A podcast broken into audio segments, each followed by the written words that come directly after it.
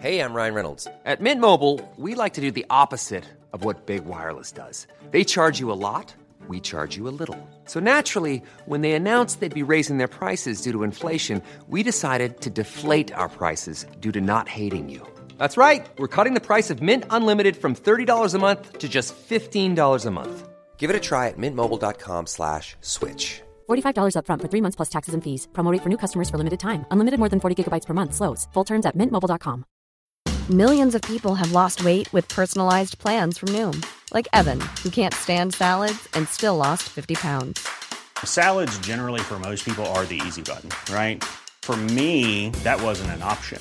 I never really was a salad guy. That's just not who I am. But Noom worked for me. Get your personalized plan today at Noom.com. Real Noom user compensated to provide their story. In four weeks, the typical Noom user can expect to lose one to two pounds per week. Individual results may vary.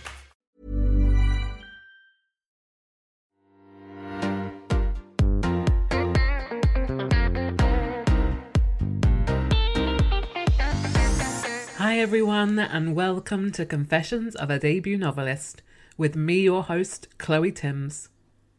This week, I'm talking to Krystle Zara Appiah about her contemporary novel, Rootless. Krystle is a British Ghanaian writer, editor, and screenwriter based in London. She has a degree in literature and creative writing from the University of Kent. In 2020, she was one of 40 writers selected for the London Library's Emerging Writers Programme. In this episode, we discuss writing to break stigmas about black women's mental health, how Rootless started life as a NaNoWriMo novel, and how it felt to lose 60,000 words. But before that, here's Krystle with an excerpt from Rootless. Sam comes to, with his face buried in the musty sofa, head hidden beneath a cushion, his first thought of Efe. Five days have passed since he last saw his wife. He thinks back to the last time he saw her, straight backed at the dining table, one knee pulled up under her chin, her gaze fixed on the middle distance. He'd watched long ribbons of steam curl up from her mug and peter out into nothing. Her face was dewy with heat, her twist pulled back by a satin headscarf. Sam had paused, palming a warm cup of coffee, and just stood there, looking at her. A long drawn out moment had passed before she lifted the mug to her lips and drank. The conversation that followed was normal. Still, over the last four days, Sam's replayed it in his mind and sifted through her words for hidden meanings. He remembers chatting about work, Phoebe, deciding who'd take Liv to the childminder's house. He'd made a comment about the tea she'd been drinking, more of a non comment, a dumb question, really. He'd expected her to nod and agree. Instead, she'd said nothing, only stared at him like she didn't recognize him, like it was the furthest thing from her mind. So Sam had let it go, regretted saying anything at all. Six hours later, she was gone.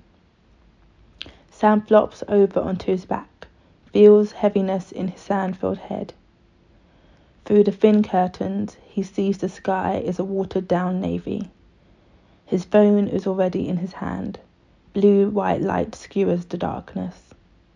He squints at the screen, scrolls past the endless stream of notifications, emails, WhatsApp messages, hoping for something from her. Over the last five days, he's listened to the voicemail 37 times, memorized it, wallowed in it. He checks flight prices hourly, logs into their joint bank account, and does the mental gymnastics. Even if he borrows money, he has both the plane ticket and expedited visa to consider, so it will be tight. Sam sighs and wipes the trail of dried saliva from his cheek. He tells himself it'll be fine. Any moment now, she'll walk in. Hi, Krystle. Welcome to the podcast. I'm really excited to have you on with me today to discuss your debut novel, Rootless. Thank you for having me. So, can you start by telling us what Rootless is about? Sure. Um, at its core, Rootless is a love story about two people who want radically different things. So, um, Sam is committed to having a family. He's always wanted to be a parent, and that is Efe's worst nightmare. And um, despite the fact they love each other, it's just something that's going to push them to breaking point. Mm, and that's a kind of heartbreaking element to their love story because as a reader, we're really rooting for them to, pardon the pun, rooting for them to uh, to really get there and to have that love story, and particularly because we see them throughout their lives from kind of teenagers onwards, and uh, it's it's heartbreaking because we know really that they should be together, but their their differences are are giving them kind of problems. Yeah. I was wondering, Krystle, if you could tell us a little bit about where that first spark came from, that inspiration. Yeah, um, a few places. Um, so I think even before I started writing, I just had this image of I knew it was going to be about a couple. I had this image of this couple together, and very first image I had of the book um, after um, I guess kind of coming up the initial idea was the scene where Efe is at the train station and it's kind of hysterical. Um, and there was something about the character I really wanted to know, and it was it changed shape a few times, but um, yeah, originally it was about about them, and it was about um, yeah, them struggling, them figuring life out, choosing to be together when um, when very much Nepo's part, particularly, she's living a life she hadn't imagined and hadn't wanted for herself, and yeah, I guess it kind of came about both of them their story in that. Um, but also I went on a family holiday to Ghana in um, I think it was 2016, 2017, and I hadn't been since I was a child. Um, and as soon as I got there and loved it, I really wanted to kind of celebrate it through writing. Um, so I guess at that point, this novel became more about moving between places and wide identity issues and just kind of the quirks and um, just incredible aspects of Ghanaian culture. Mm. Tell us a little bit then about Efe's relationship with Ghana and and because her parents play quite a significant role in her life and and they're in Ghana not in London um and and then they have that distance but they they have quite strong opinions of what Efe should be doing in her life um tell us a little bit about uh, that relationship and and uh, what Ghana means to Efe. yeah absolutely so I guess to Efe Ghana is a safe space um, it's probably where she'd choose to be without um, any responsibilities. Um, if she didn't have anything tying her to London, it's most likely where she would have probably chosen to be, where she has space, but there's also pressure in that community. And at times it's stifling for her. So I guess it's kind of similar to her parents, it's like the two sides of that coin. Like, um, yeah, one can be really incredible and supportive and um, uplifting and just freeing. And at the same time, there's a way in which she has to live and operate, which she doesn't necessarily have to do elsewhere. So it's, I guess it's yeah, two yeah, two sides of the same thing. Mm. Is this the first novel that you've written, or have you kind of attempted to write novels before? I've been writing since I was a child, um, funny enough. But just the first thing I would happily say that I am proud of and did more than like a first draft on. Um, I've started to adopt lots of things, but I think um, yeah, when I started Rootless, I'd left something else to work on Rootless, and I just I had to come to these characters because they were just starting to form. Um, I was just getting really intrigued by them, and I knew how it would end. So I was very much like, well, how are they going to get there? So um, yeah. What point did you realize that this book had some real potential, or did it was it not that? Was it just that you felt like you had to finish whatever whatever the consequences? Um. Oh, funny. Um. I guess for me working in publishing, I work in children's books, so working publishing, an idea of the standard books were when they came to us.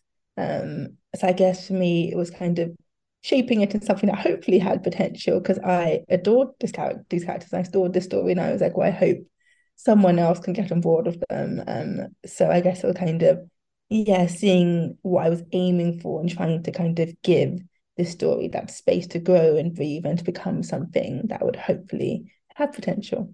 Mm. I'd love to talk a little bit about the structure of the novel because we start with this opening where Efe's gone somewhere and Sam's desperately trying to track her down. Um, and we know that we're leading to a pivotal moment, which I will not spoil. But then each chapter is take we take a look through Efe and Sam's life together and apart, um, and their relationship kind of almost year by year. And I was wondering kind of what led you to structuring the novel in that way. Actually, funny enough, it did change a few times because the timeline was initially more complicated. Um, but it had always begun, um, or pretty much always begun, with this kind of breaking point of someone fleeing, someone leaving, and us being left this question. Because I guess for me, I knew um, that a big chunk of the novel would be about their relationship and their miscommunications, them finding a way to be together. So I guess everything was kind of leading up to that. Um, I knew how it ended. So I guess I really wanted to pose the question and kind of give readers coming into this kind of broken relationship where there's been something factored, something's gone wrong, and then show how they got here and then essentially show what it takes to bring them back together. Mm. Um, I guess those were kind of the things I was juggling, grappling with. Um, but yeah, I guess the structure is always building to how did we get to this point and then what happens next, essentially. Tell us a little bit more about each of your characters then, Efe and Sam. How would you describe them? Um, I would say Efe is creative. Um, she's probably fairly insular, responsible, and malleable. I think for her, um, her role as the oldest daughter with a more fiery younger sister means that um, yeah, she does take on more responsibility than other characters. I don't feel like she's the best at speaking up for herself and speaking her mind or speaking up at times. So um, yeah, I definitely feel like she can keep to herself and keep her troubles to herself. And um, yeah, and I think for her that can be quite um, debilitating, I guess, because I think she hopefully over the course of the book is learning to be braver. Um, and I guess for Sam, he is very focused and driven. Um, to the extent where he kind of sweeps people up in his grand plans, which he's been planning since he was a child, basically. Um, but I guess essentially he's always known what he's working towards, and he is that focused and um, but I guess he's a dreamer. Like he does, he's optimistic. He hopes for the best. He hopes things will work out to a place where he can be a bit blinkered. So I guess those two things in tandem mean that, um, yeah, I guess I I, I posed some challenges for them. yeah, you made them work hard for that love. But what do mm-hmm. you think it was that made them fall in love with each other? Um, I guess it's a few things. I guess it's the fact that they they do just keep choosing each other regardless of whatever or whomever's involved. Um, they do just keep coming back together. And I think some of that is shared culture, um, some of that is just growing up together, um, some of it is just, yeah, them making that conscious choice to to come back to each other, to kind of not ignore the pull, um, and just, yeah, deciding to. Mm. What I loved so much about their relationship is that it really feels authentic. And I was wondering kind of what was the work you did to make their relationship feel real? Oh, um, I'm not sure. I guess it's probably um a few things. Yeah, I guess it's I guess getting to know them each fairly well as characters. Um, hmm. and I guess you're working out what makes them tick and putting them in situations where I got to see what they had in common and see how they support each other at times. And um, yeah, we're really trying to build something together. I guess it was lots of those elements where they were act interacting on the page, I guess, and seeing what it was like. And also, I guess, what other people around them could see, because I guess particularly both of them at points like they don't have an easy ride, they aren't always together. And they do need other people to kind of look into their, look into their relationship at points and kind of remind them that they are good together or that they do mm. um they do work and they should kind of keep choosing each other. I get the sense just from talking to you that you quite enjoy giving your characters like thing difficult things to work through. I absolutely do, yeah. Do you? Yeah. Is that the, the bit you enjoy most? Um, no, no, not the most. Um, do you do you prefer making them happy or do you prefer tearing them apart? That's what I'm going to ask you. funny. I think my instinct is probably tear them apart because I was told to add more happy scenes. Um, definitely editing. I think there were at least two or three more chapters. So I was like, we should we should make them happy. You're all right. Um, but yeah, I think my instinct was to give them challenges and to see how they coped with things. But I guess a big part of their story is love, is the shared connection, is their relationships actually giving that space to thrive mm. and to show that um yeah that they they are they are loving life together at points and they are working tandem at points and they just um yeah are kind of in theory healing for each other at points. So I guess mm. that's what something that's something I wanted to also add in at some point.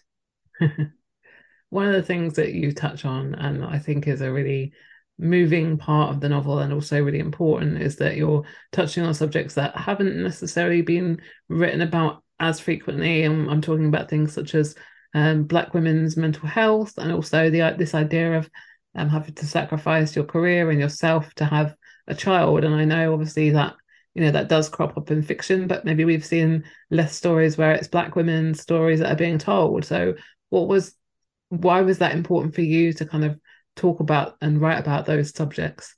Yeah, absolutely. Because I think for me, particularly Efe in the book, um, many of the things she struggles with are things that I I get that I've struggled with or I care about. Um, and I guess in a way I was working through those things in fiction.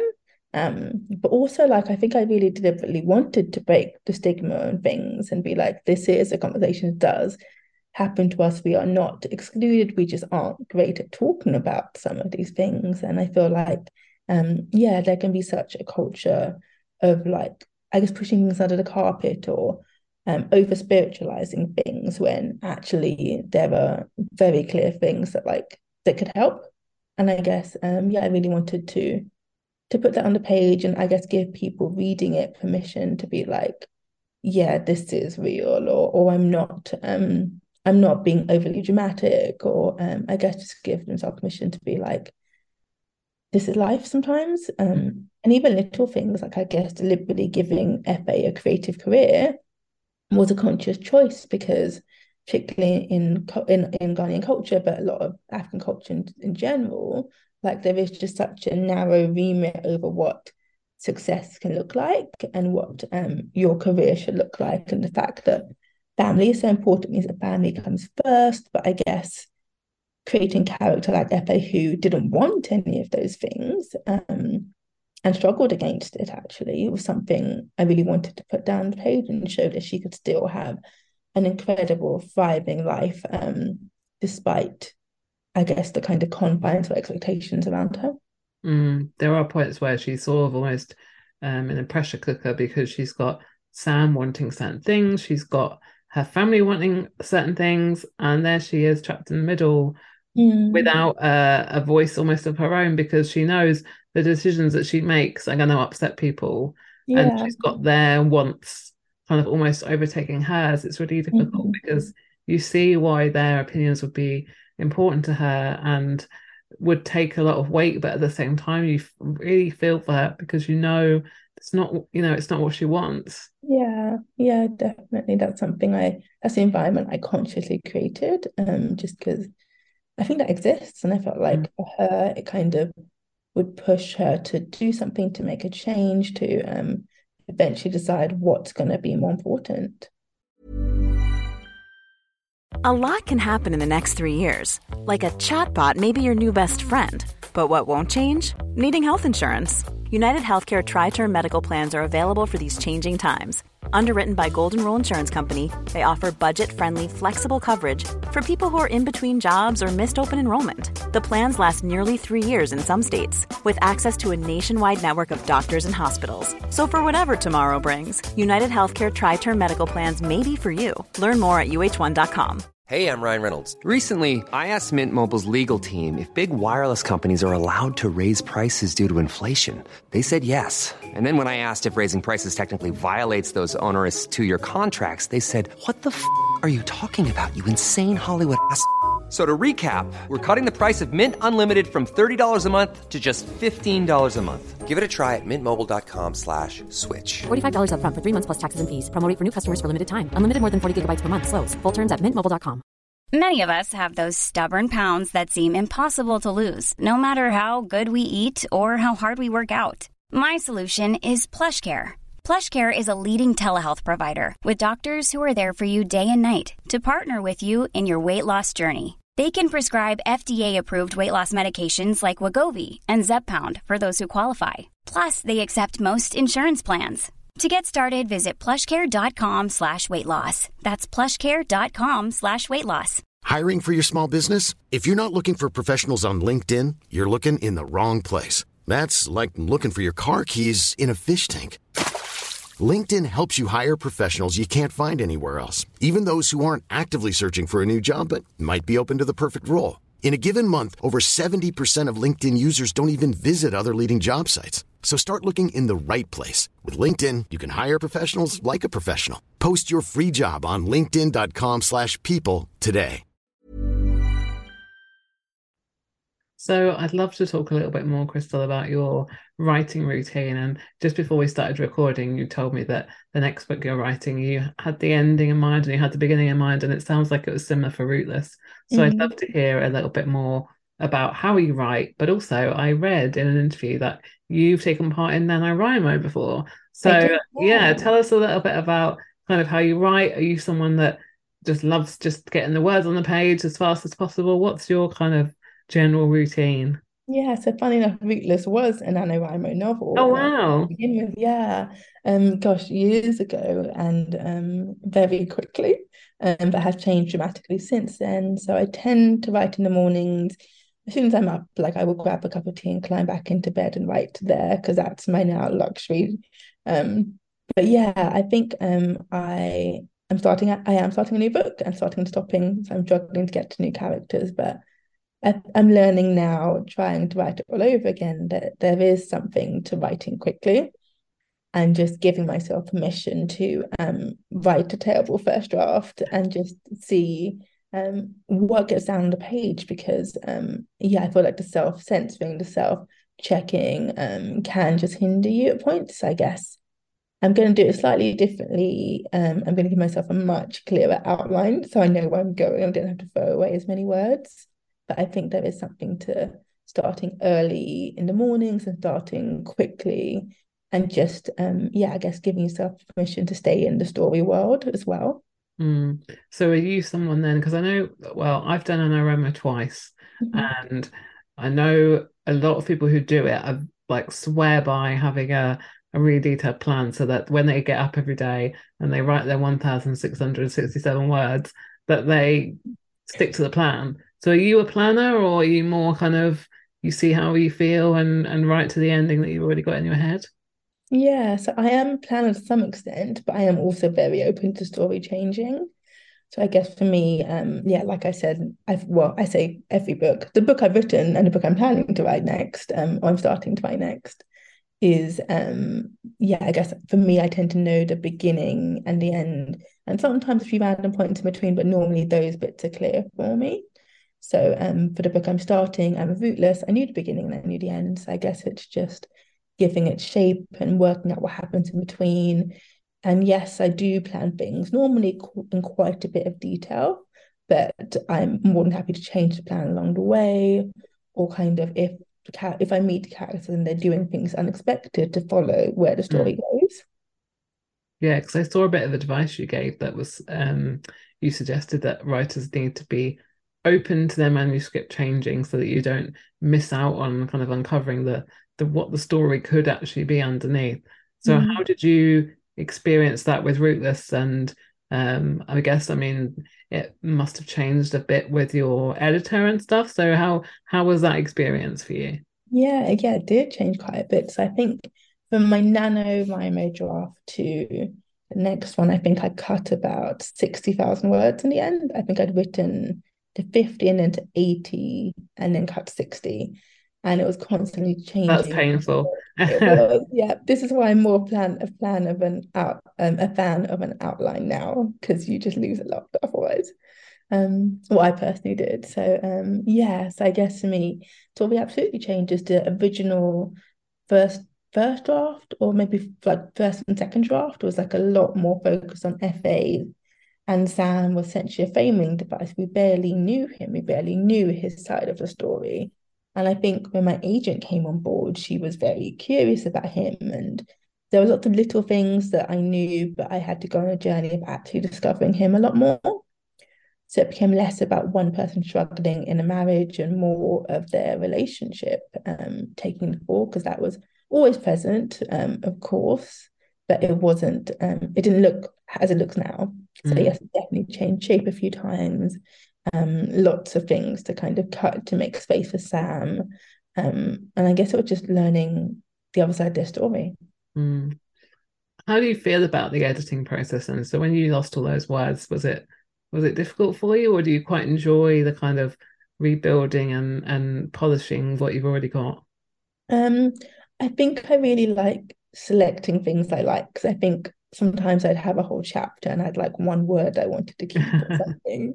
Like it would it would be quite ridiculous at points. I think I like that from the set from the I guess point of view of being like I now have this one shiny line or shiny word that I get to write around. Um, it feels kind of freeing in that sense. Mm. Um, but it's definitely sad when you watch your word can't go down when it needs to. what what kind of um what's your kind of daily word count? Are you someone that just sets like a an amount of time to write, or do you think right, I'm not I'm not allowed to go and get a coffee until I've written a thousand words? What's your kind of what's your day to day writing like?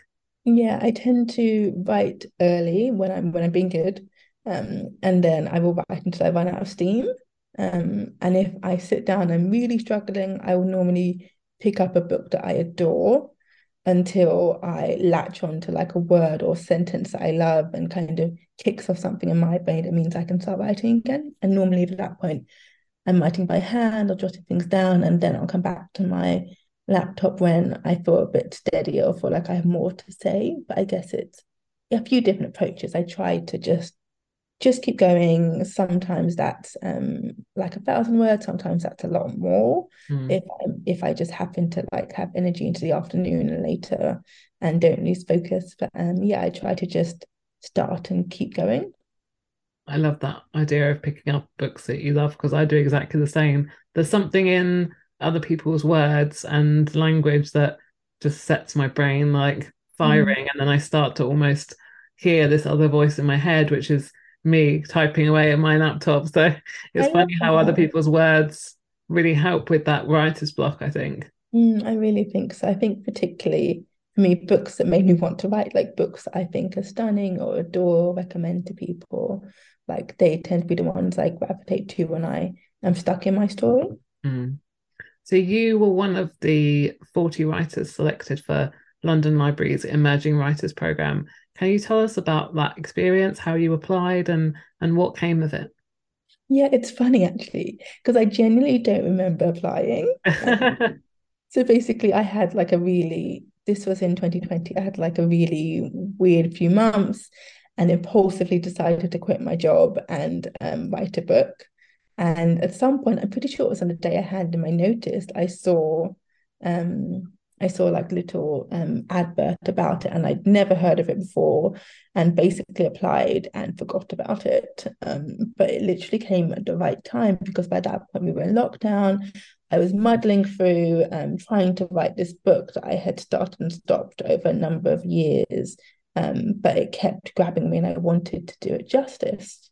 Um, so yeah, it just came at the perfect time for me where I could kind of um, joined the program. Um, I think a few months after leaving my job, um, and it meant that I had the structure and the accountability, um, and it just meant that um, yeah, I just had more support as I was writing. I think I really appreciated that because uh, lots of workshops, and um, we had like a little peer group where we'd send work to each other, just lots of interaction.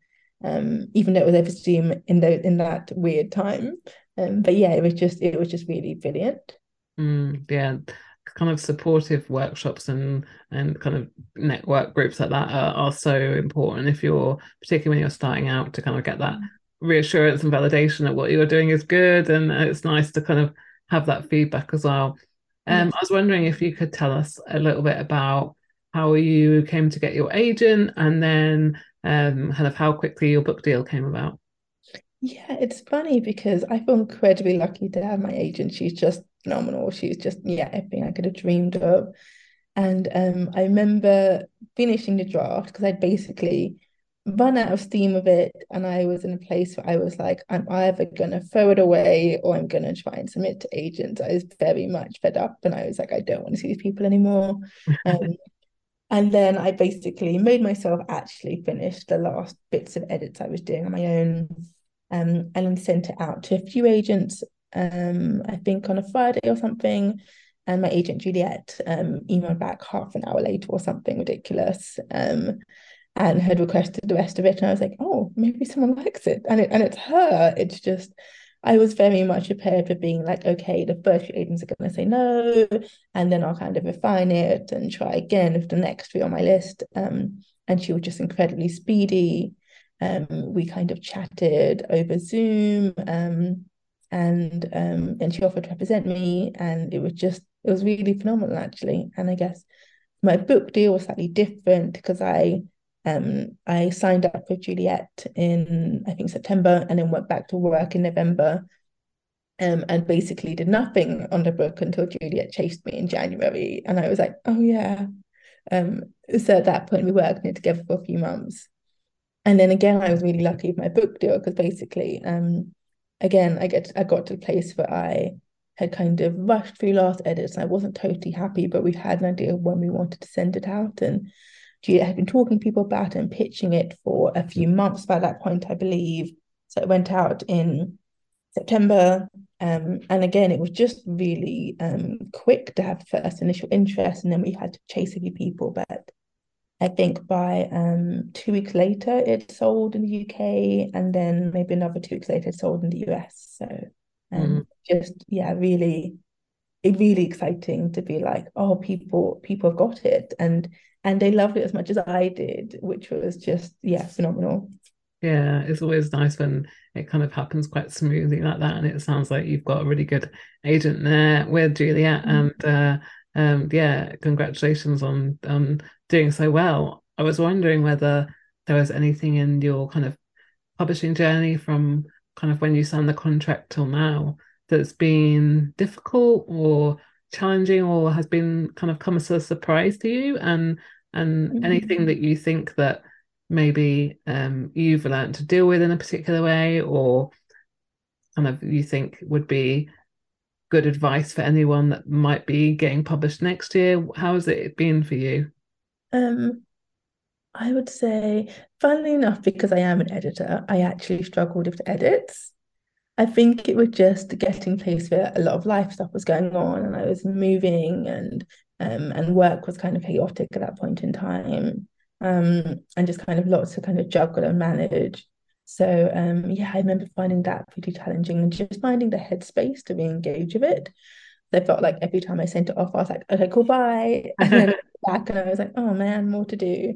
Um, and I guess to some extent it was learning about your characters in like new settings and environments and changing things that had for the most part always been one way.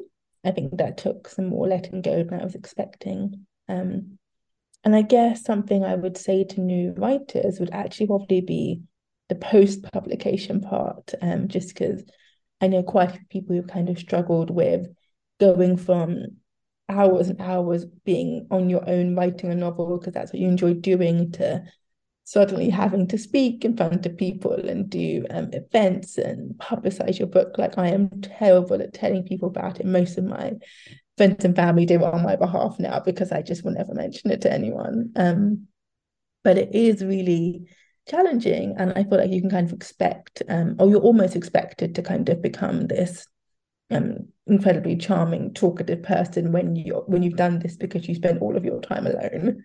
Um, and I do feel like writers um, aren't necessarily prepared for that challenge. Um, and I feel like you can give yourself permission to to get there and give yourself permission to not be brilliant at it. And it's not for everyone. I know plenty of people who haven't um, or aren't always doing big events and stuff like that. And they're just, um, yeah, just absolutely fine. Mm. Do you think your role as an editor gave you kind of a level of, I don't know, preparation or um, allowed you to understand what the kind of realities would be? Or do you think that it was very different from from what you do in your job? Um yes actually yeah. I feel like there were there was a lot more than i know than the average writer of course because i'm around it um every day. Um but i guess that's good and bad. It meant that little things like knowing that I absolutely could move my deadline because it's entirely flexible was not helpful in terms of having to like get stuff done. Um, and other little things like yeah i guess um yeah knowing the conversations that happen around a book and when certain things are due or when sales numbers come in meant that i guess i was probably too aware of things and was always measuring up to um what I was hopefully expecting of myself and of Rootless. Um, yeah, so I think in a way it's really good because I knew, like, yeah, I knew um, what certain things meant and I knew how to be paired and um, just knew, had more insight. But I guess it could also be negative in terms it meant that I was worrying more than most people would because they just wouldn't know that's the thing to do. so finally, I know we've talked a little bit about it already, but can you give us a hint about what you're working on next? I'm working on a second novel. Um, at the moment, it's set between um, Ghana and America. Um, and it's basically about two sisters and lots of family secrets that will be unearthed in time. Brilliant. Well, I know you know the ending already, and I'm not going to weasel that out of you because um, we want to keep that secret. But I'm really excited to find out what the next one's going to be about. But in the meantime, thank you so much, Krystle, for joining me on the podcast today.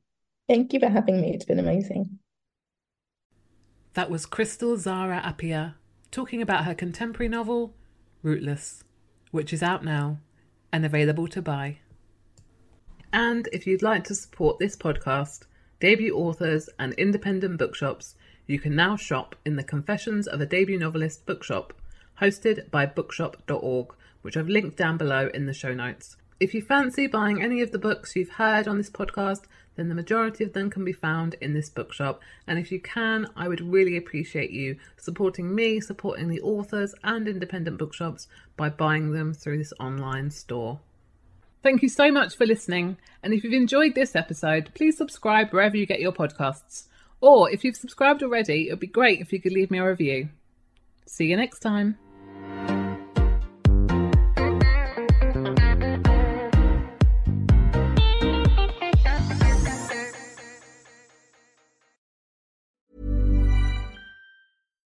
Hi, I'm Daniel, founder of Pretty Litter. Cats and cat owners deserve better than any old fashioned litter. That's why I teamed up with scientists and veterinarians to create Pretty Litter.